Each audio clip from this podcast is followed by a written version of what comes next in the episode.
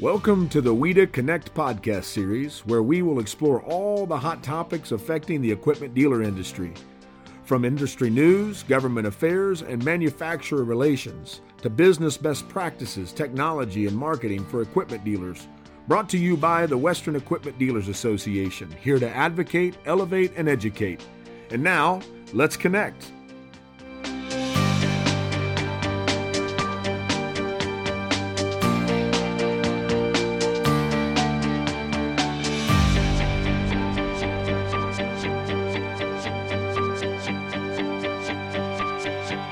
Hello again, everyone. This is Mike Kramer, Western Equipment Dealers Association. In a previous podcast, Association CEO John Schmeiser briefly discussed a recent WEDA survey about the state of workforce development.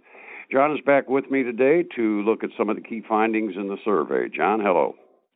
Hey, Mike. I uh, really appreciate the time to talk about this very important survey. Glad to have you with us. For background, the association conducted the survey in November of 2020. The select group of dealers who responded own and operate nearly 550 dealerships in the U.S. and Canada. That's a big number, and the survey produced some big results. John, what were some of the key findings in the survey? It was interesting uh, to to see these these comments that were coming uh, from our equipment dealers who participated in the survey, as well as the ratings that they had on each of the 11 questions that were asked in the survey. So, you know, once the survey was completed, we did a deep dive in trying to find some trends or some common themes uh, from the comments and, and the survey answers. So, I'll go through a number of key findings that that we did see, and, and first and foremost, recruiting is challenging. I don't think that's a surprise uh, to anyone. But we also found as a key finding that dealers aren't approaching recruiting or training in a strategic way. Bench strength was addressed, and we saw that improvements in bench strength is needed across all lines, all colors. We, we learned that service managers are in high demand, not only in the short term, but also as a long term need as well. And that parts managers were in demand more in the short term than in long term. We learned that dealership training specifically focusing on leadership is in very high demand, and that operational best practices was the second highest need of a skill for the management team. We learned that as dealers expand, finding capable general managers or store managers is a growing concern. I don't think anyone would disagree with the challenge that dealers have there. We learned that only one in five respondents stated that former manufacturer staff were a good source of talent for a dealership that was very surprising.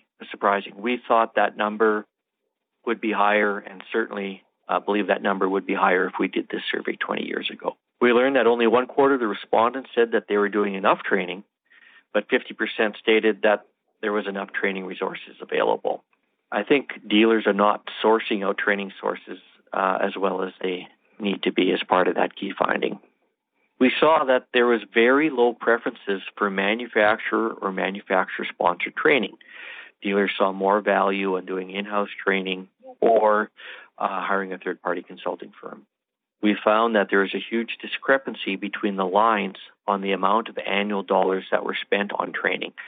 Uh, perhaps the most significant breakout by line came on what dealers of lines were saying that they were spending on training on an annual basis. Internal training is most common, was a finding, but it was also viewed as perhaps not the best training for a manager. And that was very interesting as well.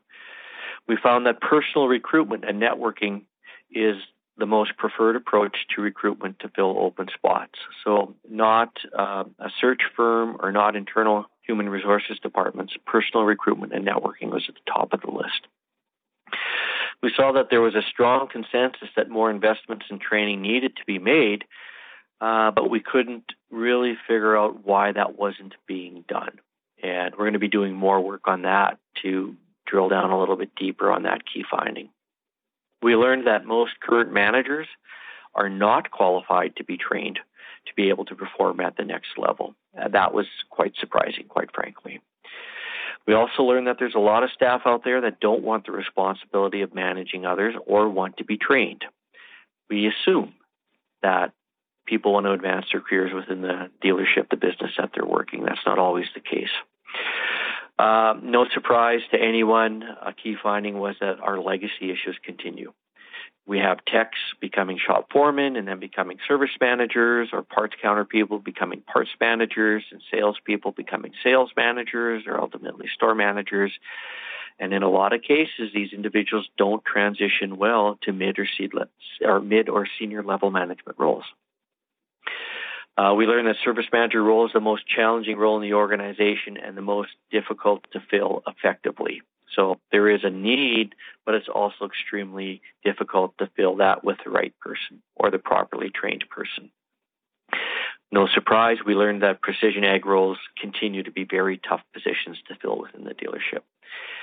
And we had lots of negative comments about recruiting employees from manufacturers. Uh, this perhaps was surprising, and our dealers did not hold back on this question, where they felt that uh, an employee that used to work at a manufacturer was bringing a manufacturer's mindset to the dealership, and that proved problematic at times.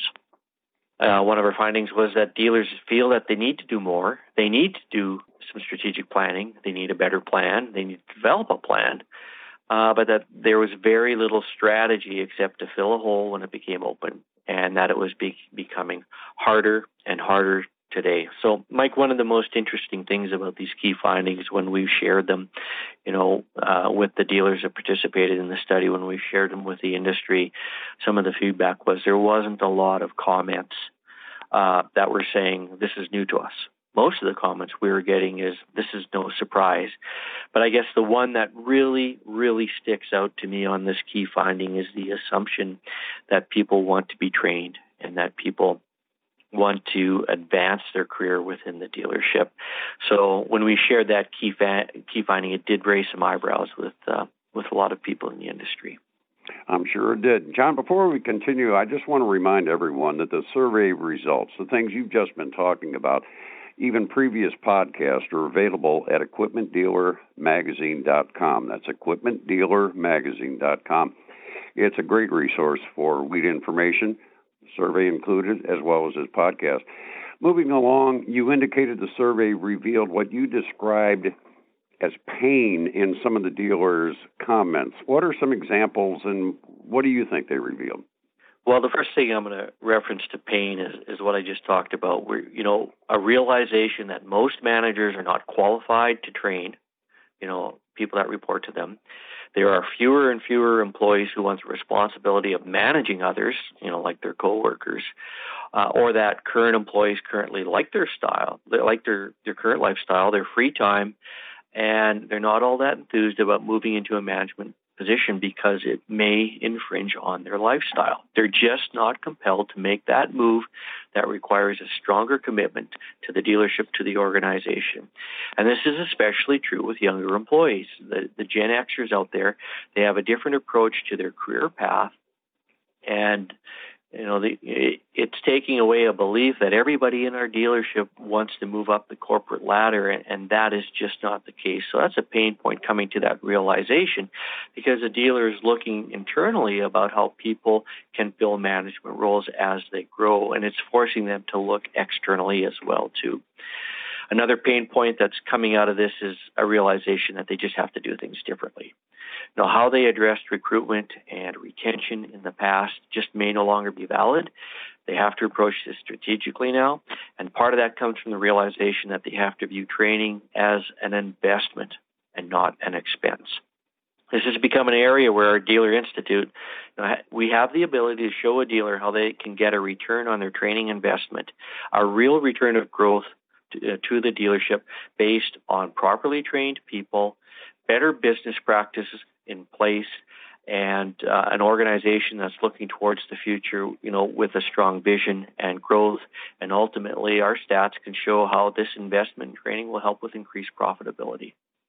You know, John, uh, in the previous po- podcast, you also mentioned something about uh, about the Dealer Institute and Association Performance Groups as training resources. Now, obviously, and you've alluded to it, uh, training does cost money. But what is your what are your thoughts on the on the cost of training for dealerships? You mentioned they should look at it as an investment, um, but look at it beyond today, next week, or even a year from now.